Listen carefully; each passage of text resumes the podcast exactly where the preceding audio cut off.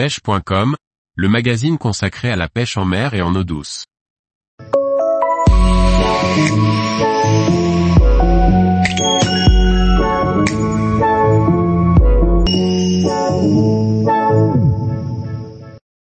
Patel ou bernique, des appâts accessibles en bord de mer. Par Laurent Duclos. Les différentes patelles ou chapeaux chinois abondent sur les côtes rocheuses. Des appâts potentiels pas toujours faciles à déloger, mais qui peuvent toujours sauver une partie de pêche. Chapeau chinois, patel, arapède ou bernique selon les régions, ce coquillage est abondant sur toutes les côtes rocheuses françaises. Gastéropode avec une coquille épaisse et conique, la patelle vit collée au rocher. La coquille peut être de différentes couleurs selon les différentes espèces de patelles rencontrées. Coquillage herbivore, il se déplace très peu pour brouter de microalgues. Les patelles dépassent rarement les 5 cm de diamètre et peuvent vivre plus de 10 ans selon la qualité des biotopes fréquentés.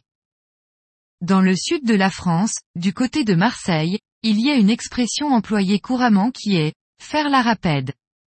Ce qui peut se traduire par le fait d'être trop collant, très invasif. En effet, une des caractéristiques propres à l'arapède ou patelle, est sa puissance à demeurer collée à la roche.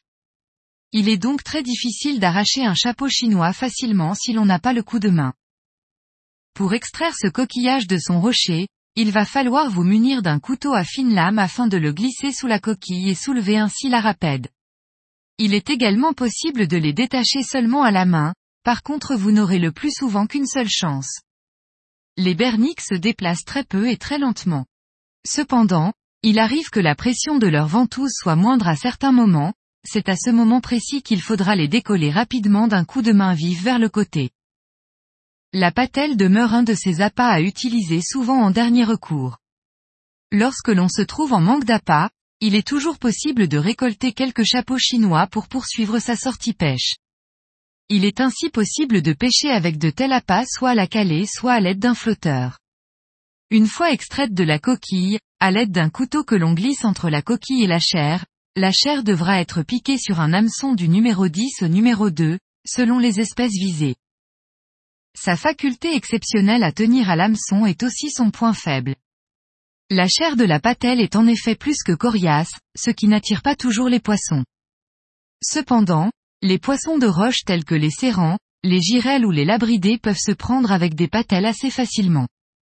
Par mer agitée, une belle bouchée de plusieurs patelles enfilées sur l'hameçon aura tendance à attirer les vieilles et les sards.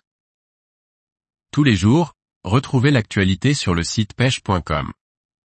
Et n'oubliez pas de laisser 5 étoiles sur votre plateforme de podcast.